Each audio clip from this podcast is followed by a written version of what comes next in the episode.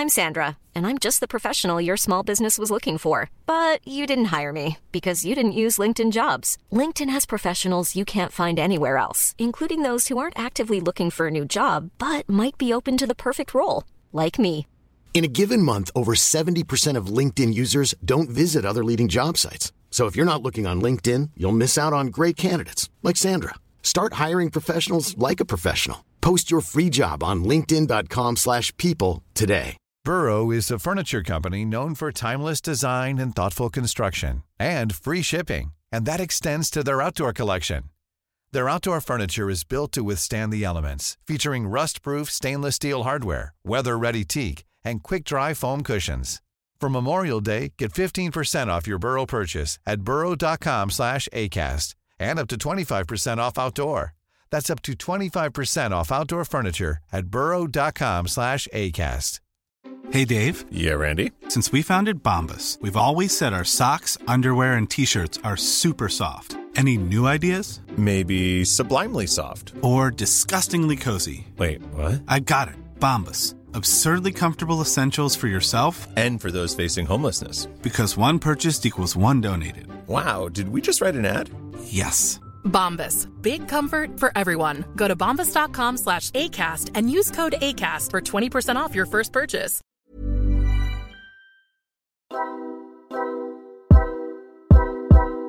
Want to know what 29 a Rider's secret tool for podcast success is? With all the different things we're juggling, and add the hassle of editing, it's a lot of work. That is until we found Pod Machine, the one tool that powers it all and makes it way easier. Have you always wanted to start your own podcast but didn't know where to start? Well, now you do with Pod Machine. Podmachine is the most affordable podcast subscription service that helps you with your podcasting needs. They've got everything from audio production, graphic assets, and marketing slash growth support. Now you can focus on what matters the most, creating great content for your listeners. Sign up and get a free episode trial. And once you've experienced how Podmachine can level up your podcast, sign up for as low as $49.99 for four episodes a month. But wait, there's more! If you use our code capital TNR, you get one free episode credit upon subscribing. What else are you waiting for?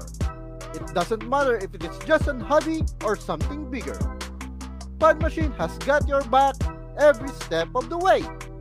Head over to podmachine.com right now and sign up.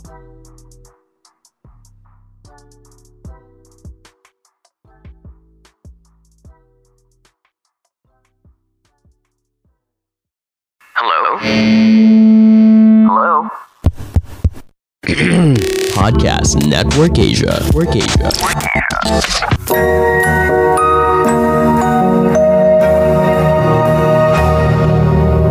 This episode is brought to you by Ogawa Philippines, the leading retail brand of health and wellness equipment. After a long, tiring ride, you deserve the best comfort.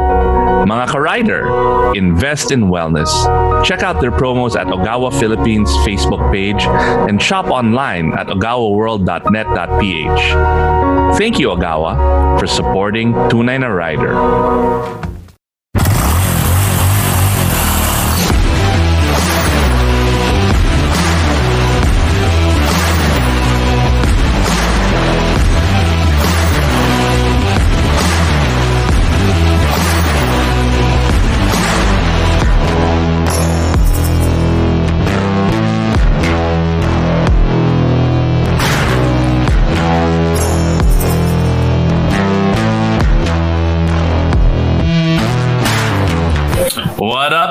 Katunay? Gandang gabi. Good evening. welcome. Oh, eto na ang ano, ang bagong host ng Tunay na Rider Season 3 si Joma Santos mula sa Valenzuela City. Palakpakan natin everybody. Ayan, yan ang bagong host natin. Co-host. Hindi. Bagong engineer ng Tunay na Rider. Mamaya tatanungin niya sarili niya about sa mga motor. So wait, before we start, Joma, um, Tanong, anong, uh, do you bring a bag when you ride? Ah, oo, lalo pag mga trail, merong bag. Anong, anong, Hindi pwedeng mawala. anong yung mga features na kailangan sa motorcycle bag? Ah, kailangan number one waterproof kasi pag umuulan pa nagra-ride ka. Tapos ah, yung comfort dito sa shoulder, sa strap. Kailangan hindi yung parang ginaganon yung, yung shoulders mo eh. Para kahit malayo yung biyahe, walang problema. Tsaka ano, yung mga gamit na binibit-bit mo usually, kaya niyang uh, kumbaga ano, ano ba sabihin? Pwedeng ilagay dun sa bag, ganun. Hindi masisira. Mm, yan, yan. 100%. So I'm gonna jump into a section I just made up right now, which is what did Iba buy this week? so kami ni Bak, pumunta kami sa Ride Manila South.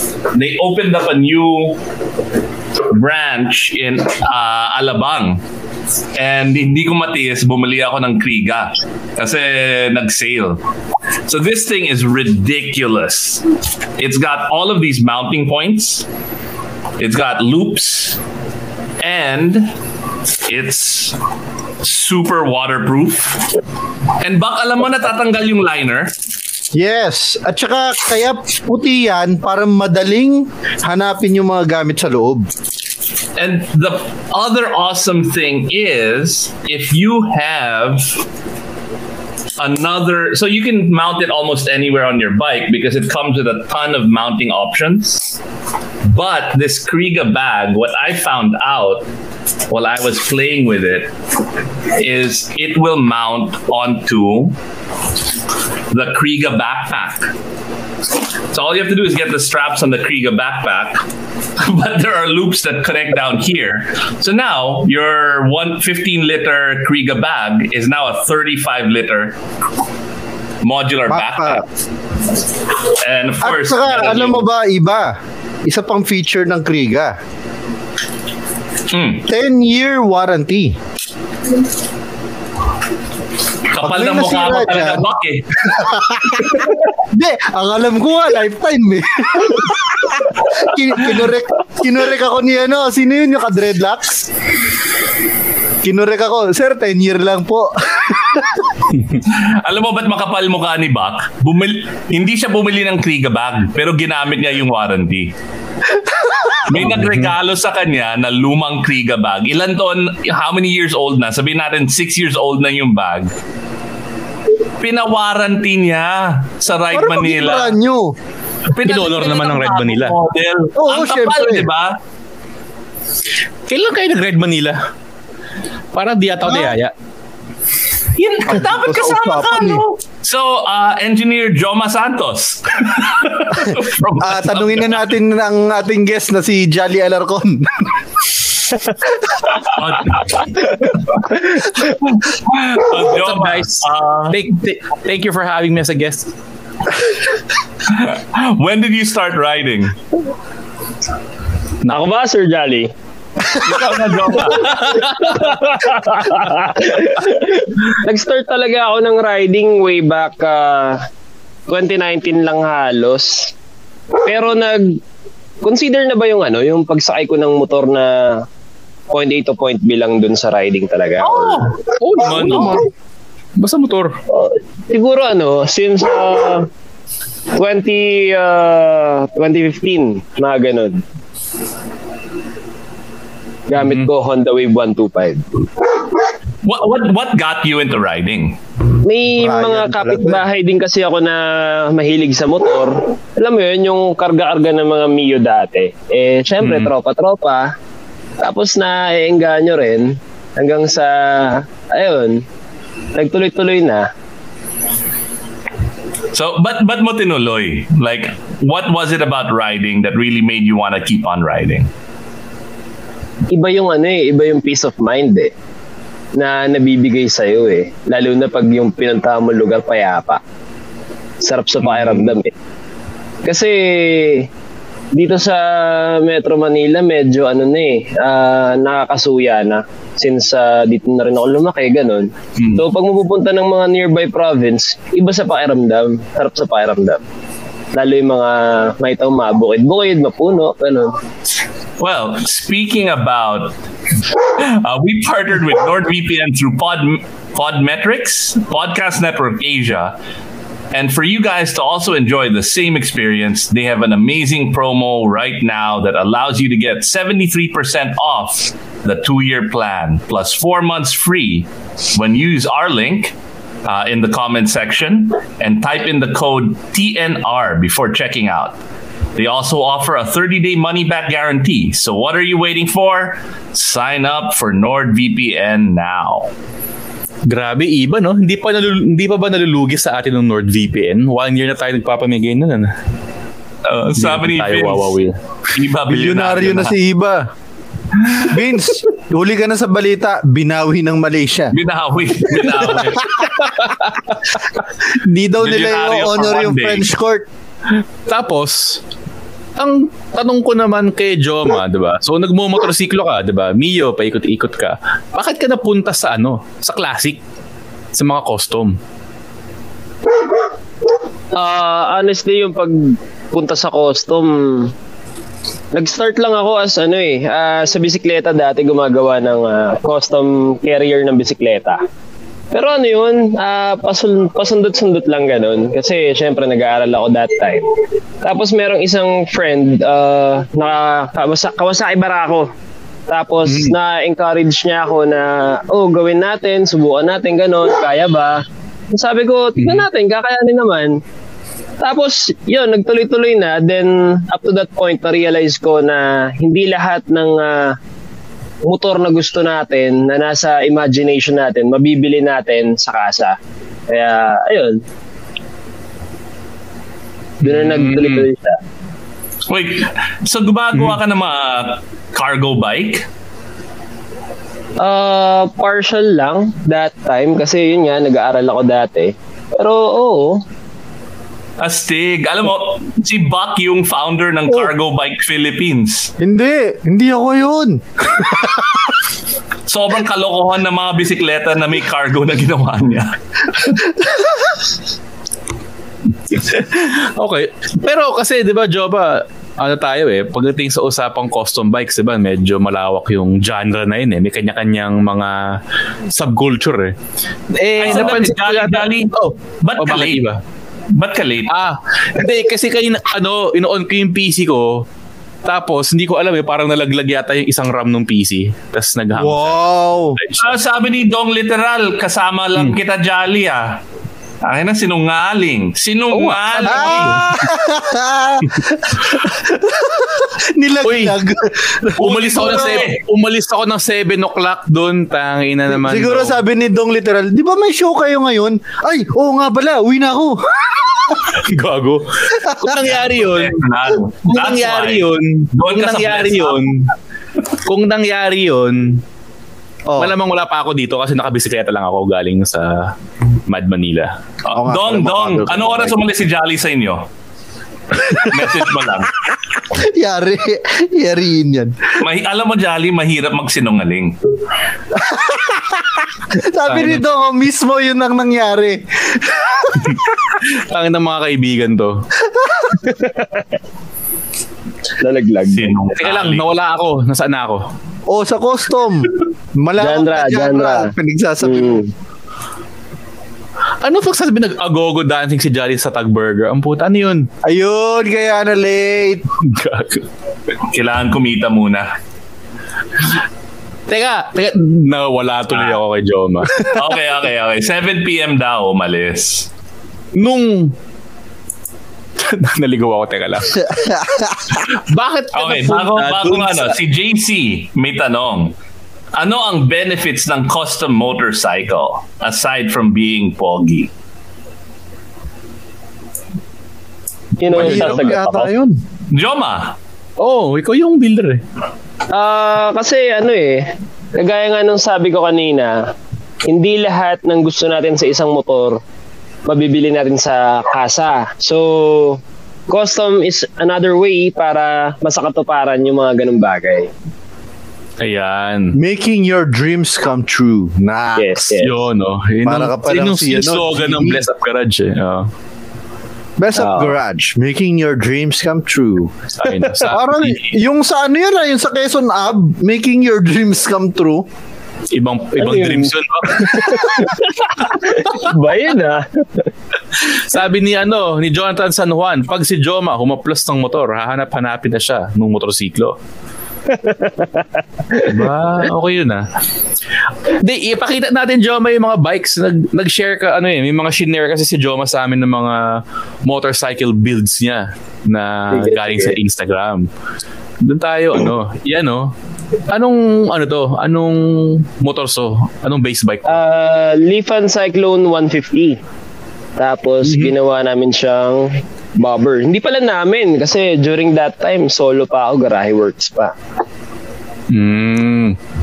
Tapos ano, bakit bakit bobber? Bakit mo naisipang gawing bobber yung Lifan?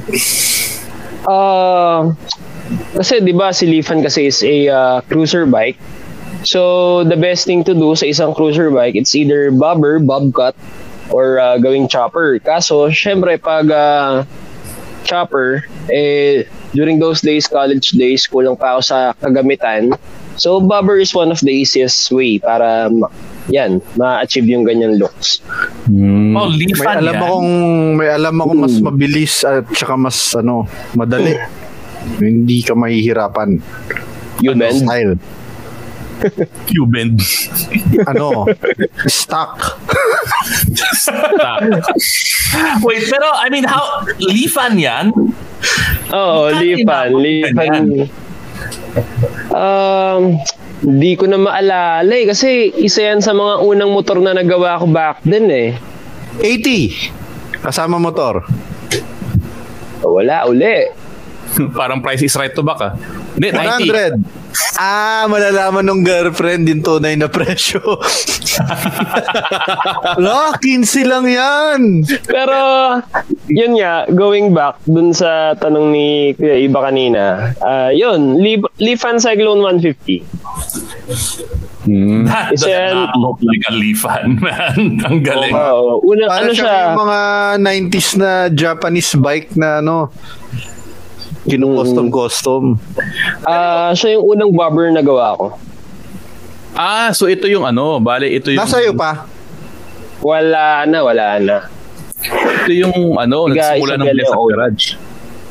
Ah, Pero- oo, halos. Pero Joma, ang tanong ko lang ah, yung bakit bobber ang tawag sa bobber? Sa bobber kasi, from the name itself, bobber, ah nag-bobcat. So, yung mga ibang parts na unnecessary para tumakbo ang isang motor, tinatanggal. Like ah, front fender, yung mga ganon, yung mga kaha-kaha, if necessary. Tapos, ah, dyan, sa ko na yan, Akala ko dati William kasi. So, ginawa na lang nila bobber. Di ko gets, di ko gets, di ko gets iba. Hindi ko alam yung iba Hindi kasi. William William Bob, ah, di ko gets yun. Ba't William Bobber? Yung Bobber William. nickname for people, Bobby is a nickname for people named William okay. or Robert. Ang alam ko kasi Justin Bieber. Ah. Justin Bieber. Yun. Just Ay. Bobber. Moving along, moving. Justin Bieber. Next next picture na nga. Sige, sige. Ayun, dirt bike to ah. Hmm.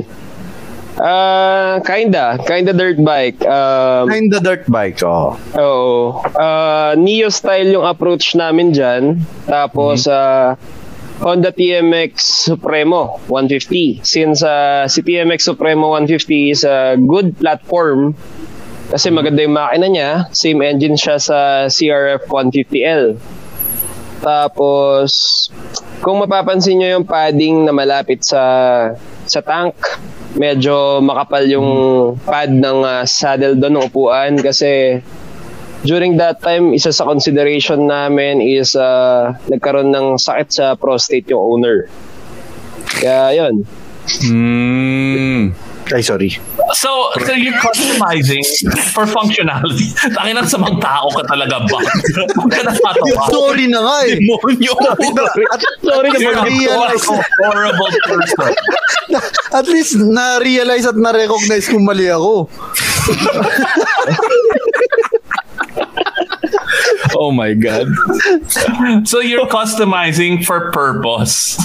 Oo, oo, oo. Siyempre kailangan pa nag-custom ka, ah, form and function din.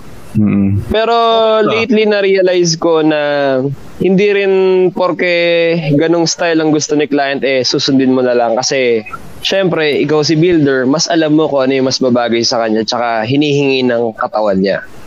Hmm. Okay may Joma. magandang Parang tanong. tanong ata yung ano. ah. Hmm, sige. Anong May magandang, magandang tanong si Henorio.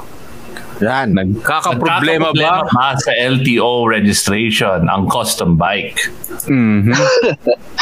Uh, in terms of registration, uh, as long as kompleto ka naman ng mga necessary parts like uh, mga ilaw, side mirrors, headlight, taillight, mga ganun. Signal light. Uh, oo. Hindi ka naman magkakaroon ng problem unless uh, sobrang ano na, parang uh, ang datingan eh illegal na talaga. Kumbaga parang hubad na hubad na yung isang motor. ganun. Hindi na mara-recognize. Meron kasing misconception, i-share ko lang to guys ah. Meron kasing misconception dun sa term na modification. Ang sinasabi kasing modification dyan, kung ang motor mo ay classified as a motorcycle, pwede mo siyang i-register paulit-ulit as a motorcycle. Oo, ang isa tama. pang classification is motorcycle with sidecar.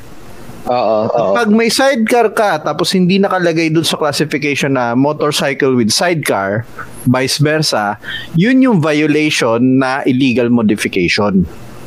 Mm, Ah. Hindi yung mga kinakabit-kabit natin. Hindi custom. Ang problema rito, pati yung mga enforcer, hindi alam yan. So pag nainggit kayo, oh, bawal yan, ganito, ganyan. Illegal modification. So, kung dun sa tanong ni Henorio na nagkakaproblema ba sa LTO, Hindi dapat. first and foremost, malaki problema talaga ng LTO. Henorio, kung nagkakaproblema ka ng sa LTO, dagdagan mo lang yung dagdagan mo lang ng 500. Hindi, ano? Grabe, masama. Grabe naman. Iba. Mapakasama namang... 500 kasi pwedeng pwede kang kasuhan nila eh. Ang pinaka-effective, bilao ng pansit. Pag alas 2.30. Ayun, pag yun ang tips. Oh, Sige, sa bilao pag- ng pansit. Bakpago, suhol tips. Brought to you by... Pa. Hindi siya suhol kung magpapamerienda ka. Kuya Jojo. Galing talaga ni Idol.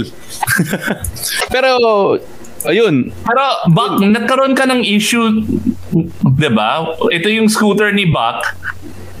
Nagkaroon ka ng yung issue mga- registering this, 'di ba? Oo. Zip? Bakit? Kasi, ang sabi nila, kulay itim yung nasa Rehistro. Um, ano yun? Nasa rehistro. Sir, hindi na yan kulay itim kasi zebra na yan. Pero Color stickers yan, identification ha? ba ng zebra? Hindi, The one, pero ano, the one ni 13 Lucky Monkey yan eh, yung sticker design. technically kasi iba ano eh.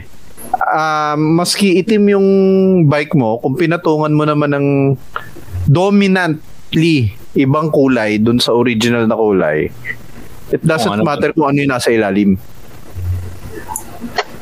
Ang magmamatter kung ano yung nakikita.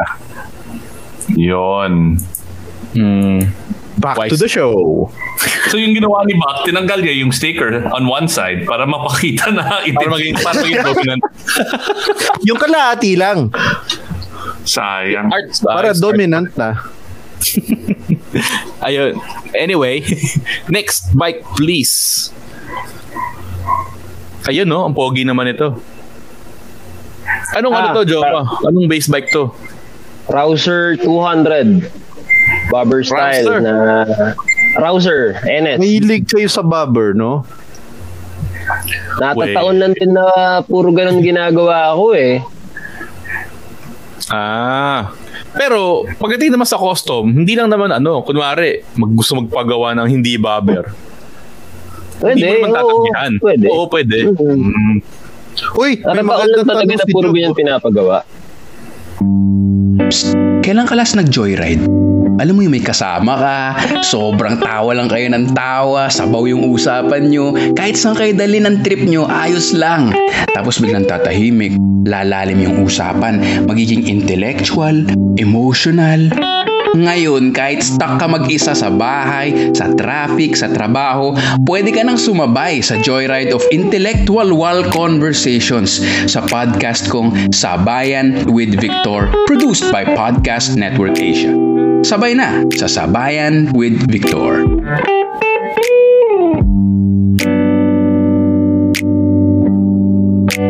May magandang tanong si Job. Ano? Ano ang pinaka-ayaw mong accessory sa isang custom bikes na madalas makita ngayon? Mm. Okay. Magandang tanong yun ah. Sige nga. Angel Eyes. Sa akin, ah,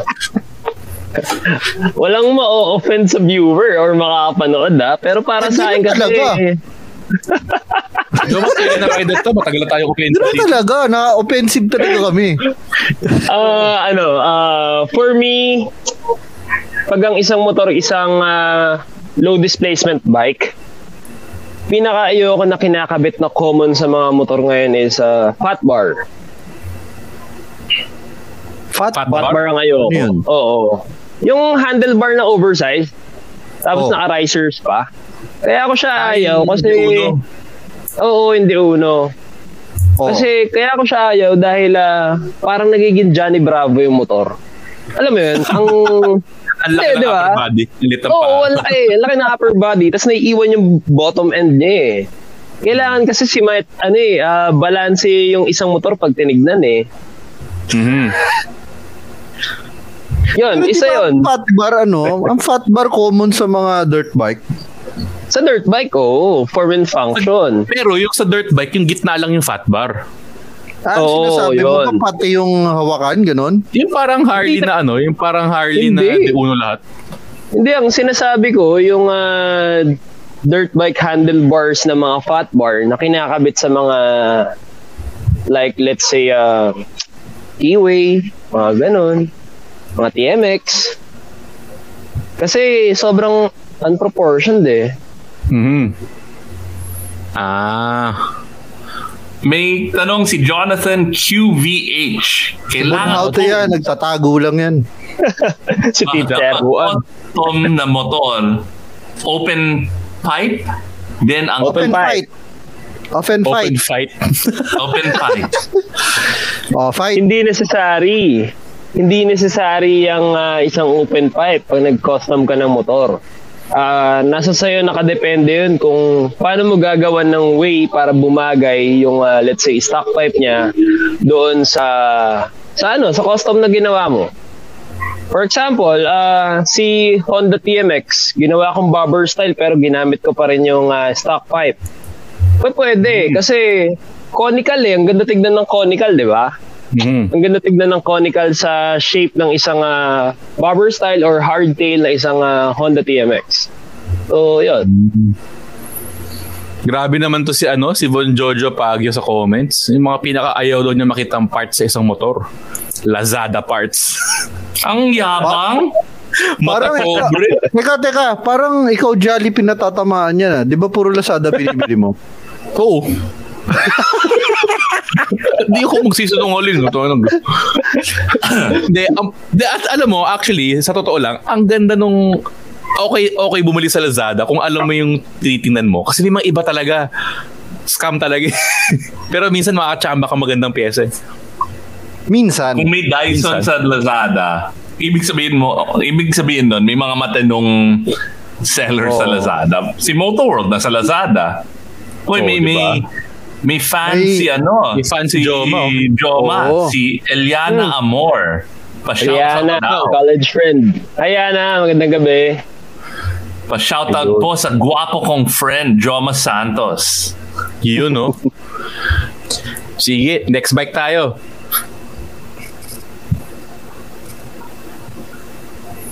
Ayun, no? May CC bar. Oo. Anong bike? Ano, ano to? Anong makina to? Honda Wave 125S. Damn! Ang layo So, talaga. Paano nangyari yun, Joma? Anong anong tinira mo dun sa Honda Wave dyan? yung engine support tsaka yung ano, yung ah, mga hub tsaka steerer ay ano. Oh, tama, steering tube. Yung sa headset. So, gumagawa ka ng ano, buong frame. Oo, oo, oo. So Ay, something sa- like that, Joma, how much umabot? Ano eh, ah, let's say sa isang chopper ang labor nag start with uh, 50,000 tapos additional yung mga parts sa costing. So, depende kung cheap parts ang gagamitin or ah, quality or mga branded. Pero I prefer mga quality parts. Di mo pa rin sinagot yung, pre- yung ano, tag nung... ang hirap eh. Magkano Kasi, nga? Sandaan! Ah, oh, mga ganun, pataas. Depende eh. 150. Magkakabit, kung magkakabit ka ng pang Lazada, mga 70 lang yun. Bata, yung mga customer niya nanginginig na kasi, naku, mahuhuli ni Mrs. yung presyo.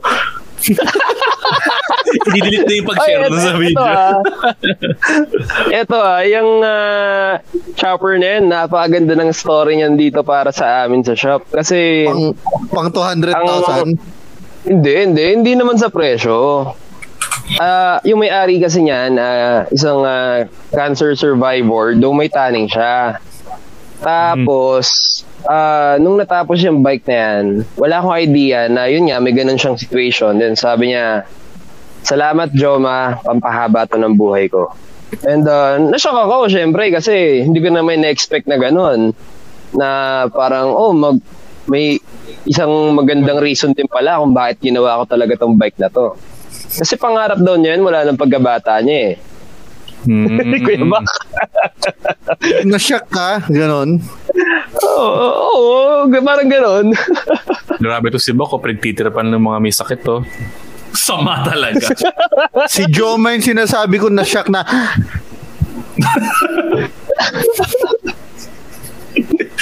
Pupunta tayo sa impyerno. Ayun na. ako lang. Hindi ko kasama. Sige. Yun lang, yun lang. Sige, next bike. Ano pa ba yung mga meron tayo dyan? Dami ito, Joma.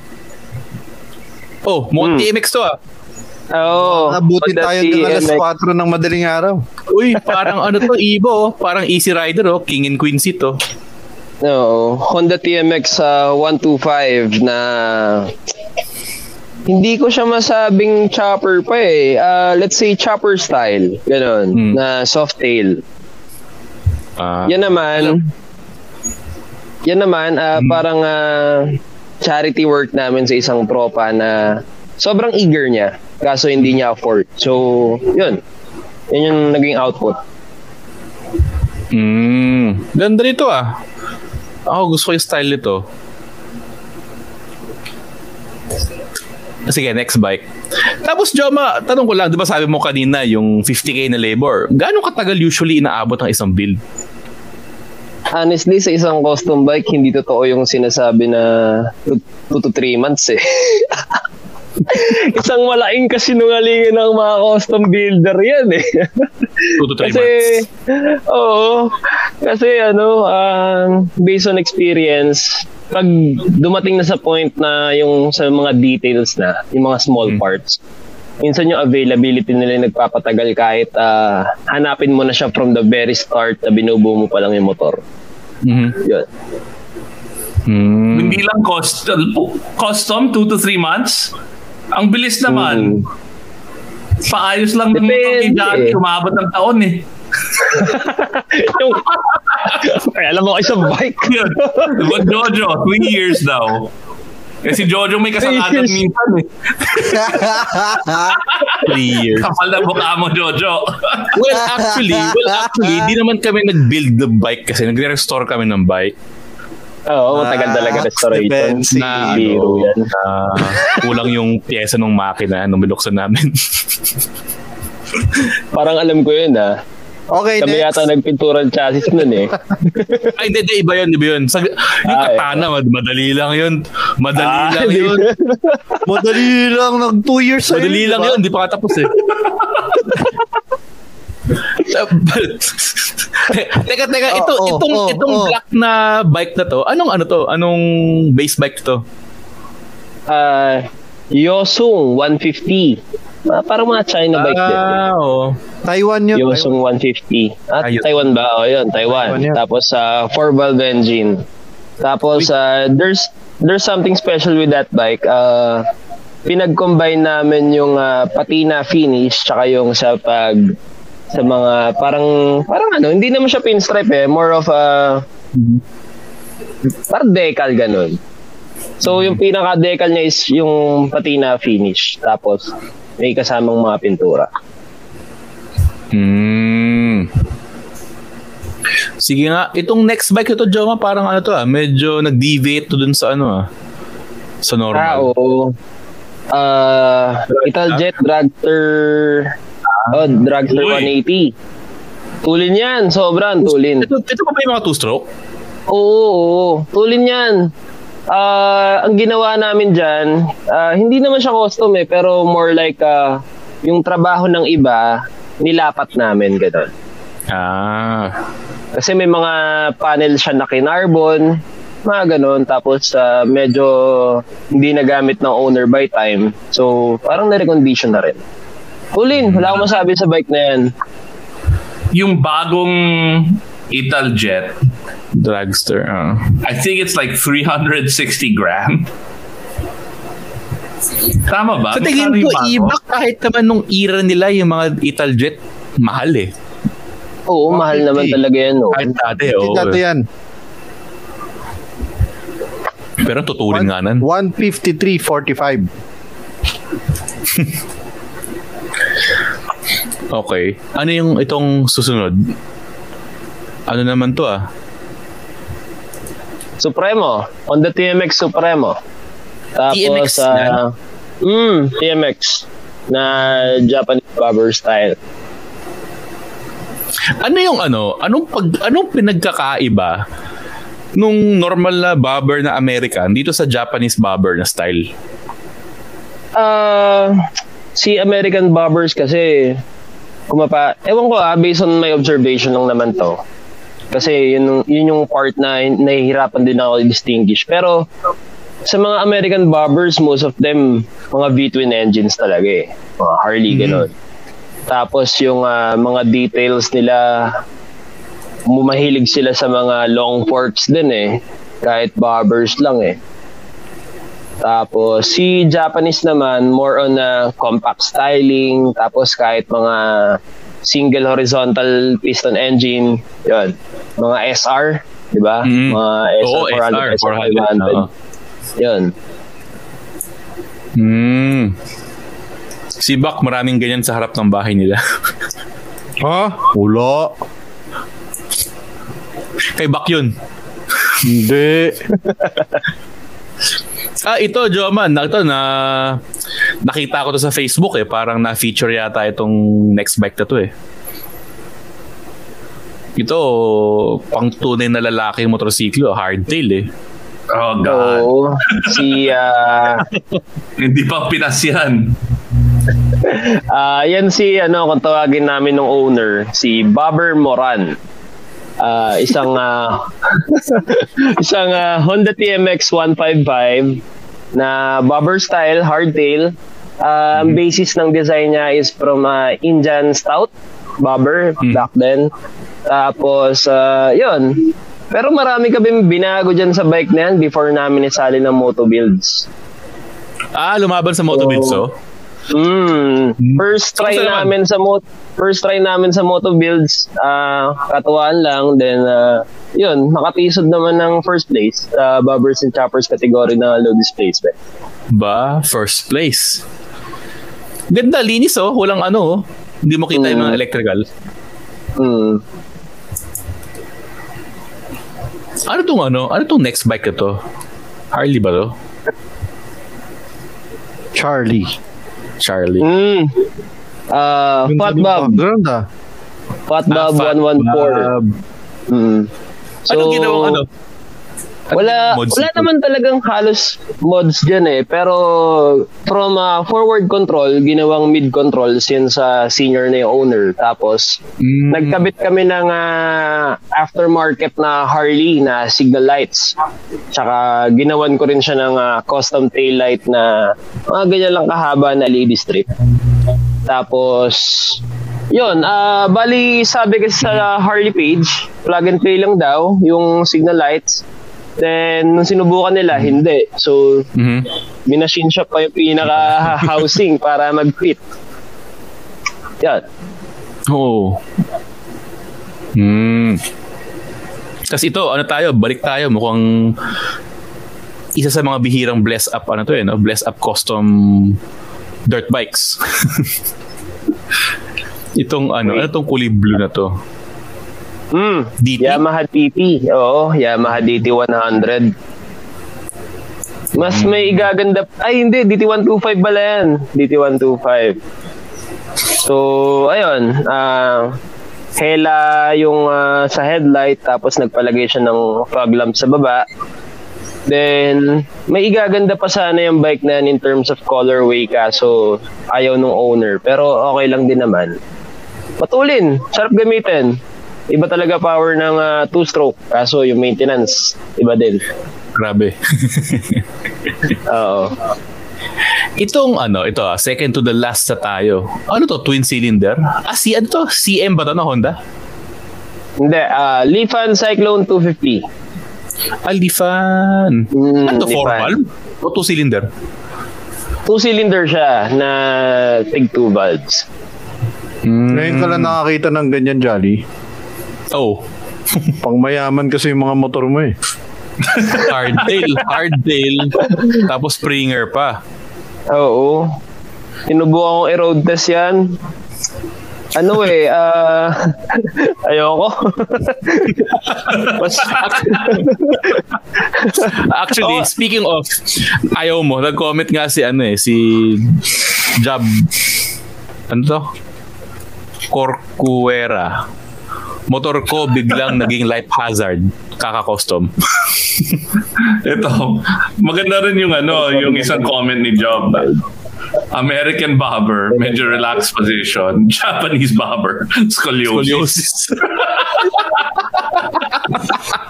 Mas hardcore yung syempre, Japanese Grabe, pinagtatawanan nyo ang ano, sakit. Babawi siya baka mo. Is, hindi. ah, in terms naman sa Japanese kasi, syempre yung yung jeans ng isang Japanese, mas maliit siya kumpara sa isang ah, American. So, sa Western, compare sa mga Asian. So, mas preferred din ng Japanese yung ah, mas malapit yung upuan. Tsaka yung, si- yung sa foot peg, ganun. Hmm. Pero ano, like, ah, yun nga, kung wari ikaw, gagamit ka ng, gumagawa ka ng motorsiklo para sa'yo, isang custom na bike.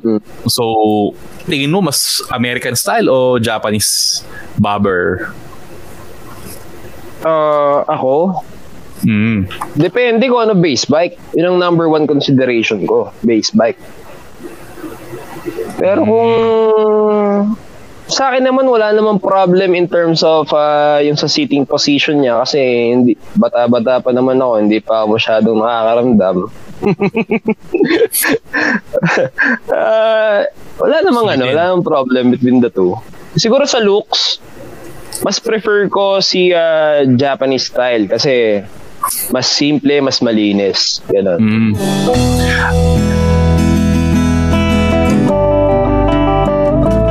What's up mga katunay?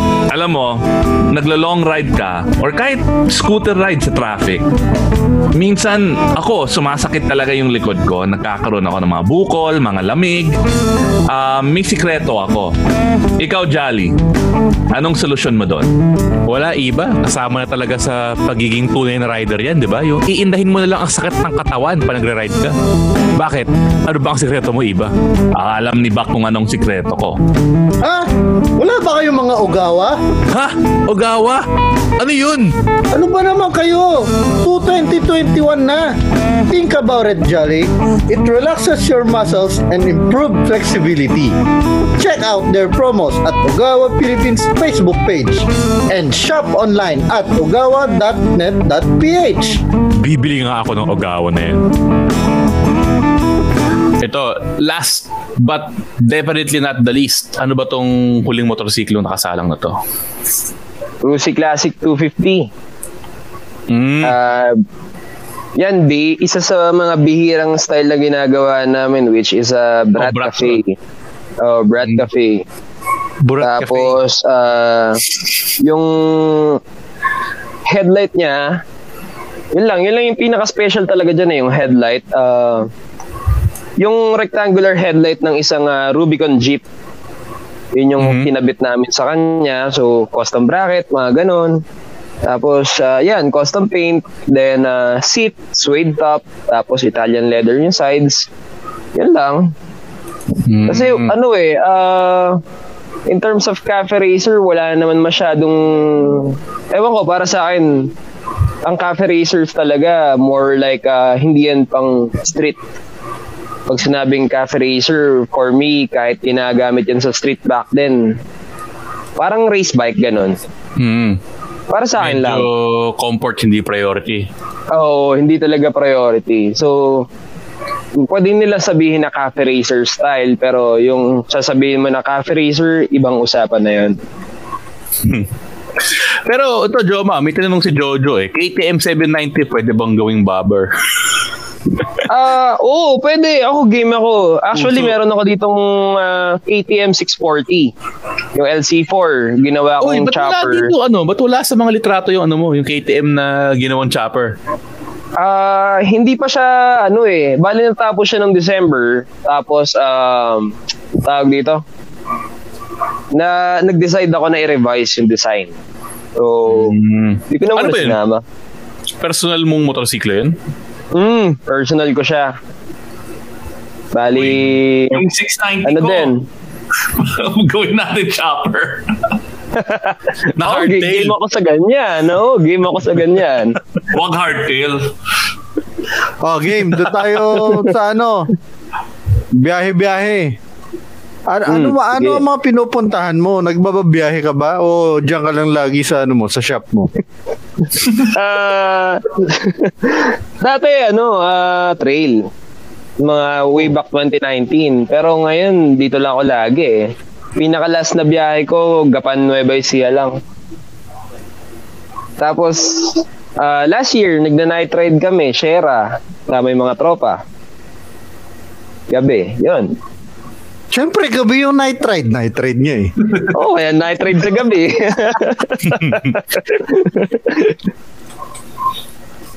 Wala na iba? Wala eh, pero ano, ah, No, bagay, riding experience. Builder, pag builder kasi talagang nasa shop lang lagi eh. Oo, oo, oo. Aalis ka lang ng weekends para malibang-libang yung utak, ganun. Hindi ba pag ano, pag nagtatrabaho ka, sumasakit mga kasukasuan mo, kakalagari at saka grinder? Minsan, minsan kailangan ko rin ng... Nako! ah, ano, Alam ko na kung anong kailangan mo. parang alam ko rin yun, ah.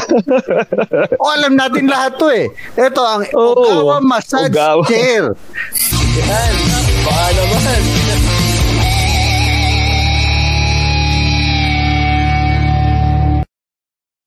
Gawa Massage Chair, ang kaagapay ng mga moto builders sa Pilipinas.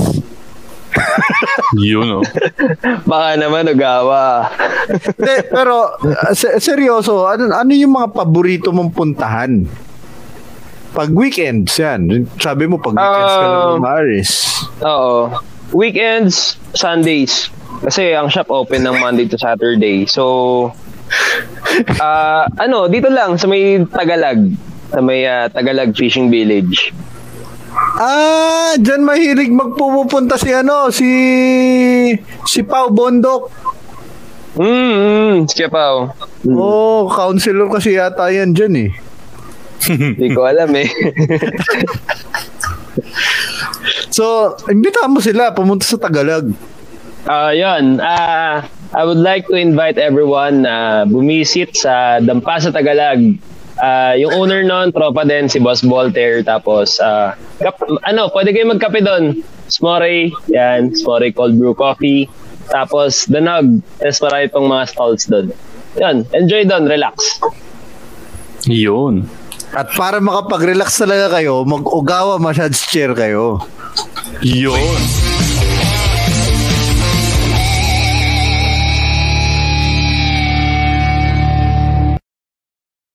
Speaking Oh, of. Ogawa massage chair, Buck, Oh. um, inayaya nila ako mag-ride, sila Buck and sila Mark. And dapat su- sumama ako, pero hindi ako nagising. Ah, buti Bakit? na lang, hindi ako nagising. Kasi, anong nangyari dito, Buck? Hindi ko alam. Nagising ako, Submarine. ganyan na yan eh. Ginawa niyong submarine ng ATM. Ano nangyari dyan? na yan eh.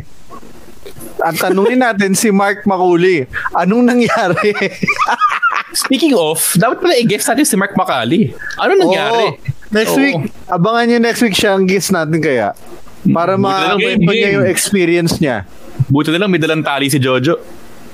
Alam mo, may gusto nila, sabi ko, motor ko, XADV 750. Hindi ko tinulak yun. Tinulak ni Buck. So the final question is, Joma Santos, ano yung definition mo ng tunay na rider? Ah, for me, ang isang tunay na rider, marunong rumespeto sa kapwa mo. Whether yung kapwa mo nagra-ride din ng motor or sasakyan or bisikleta, kahit ano pa yan. As long as you know how to respect someone, isa kang tunay na rider. Yan. Yun. Uy, si Hinorio daw, may premyo pa daw sa atin. Oh, Henorio, please message us. Parang kailangan, kailangan ko i-double check. Ang daming, oh, actually, ang daming un- unclaimed dito eh. Ang dami pa rin dito eh. Kailangan natin mag-ship out ulit. Oo. Okay, mukhang okay. Okay. Alright, so ano yung episode natin next week? Wala pa. Si ano, Mark Makuli na. Si Makali. Sige, Oh, si. Mark Macaulay. Mark And Pakulay. then, the week after that, it is another Mark, Mark De Hoya.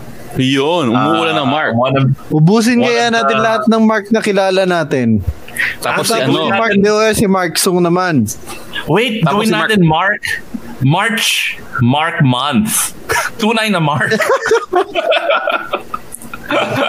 All right. And yun, yun, Uh, I would like to thank uh, DC Garage, Ismore Cold Brew Coffee, 87 Racing, Jarek Mitra, uh, Dogworks PH, Team Full Rev, Kilometers Per Hour, Heavy Hands Barbershop, Classic at Barbershop, Tabas Guapo, Pussyfix, Danog. Yun lang. Tsaka sa mga la- lahat ng patrons and friends. Kung meron ba, okay lang. Sige, lang. Sige, sige, go, go, go. Wala tayong time limit.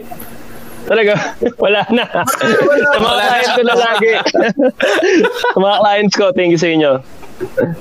Ayun. Kung may gusto mag-sponsor ng foot pump para kay Jonathan Banaute, eh, open naman si siya. sa Jonathan. Pamput Kung meron din gusto mag-sponsor sa akin, ako din. pump. Foot pump. Baka naman. Foot pump. Foot pump. Foot Dami ah. Pump, foot, pump, Foot pump. foot, Foot pump. pump. Ah, gawa tayo ng foot pump festival. Anong, ano yung foot pump? Pabilisan magpasabog ng gulong, ganun? Hindi. Uy, okay yun. Ano lang.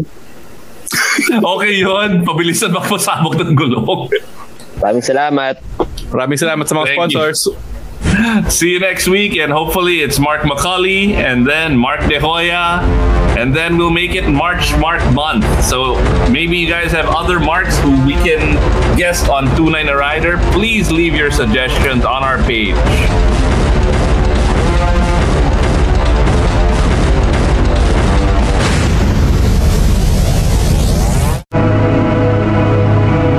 Views and opinions expressed by the podcast creators, hosts, and guests do not necessarily reflect the official policy and position of Podcast Network Asia, the hosts of the program, or other programs of the network. Any content provided by the people on the podcast are of their own opinion and are not intended to malign any religion, ethnic group, club, organization, company, individual, or anyone or anything.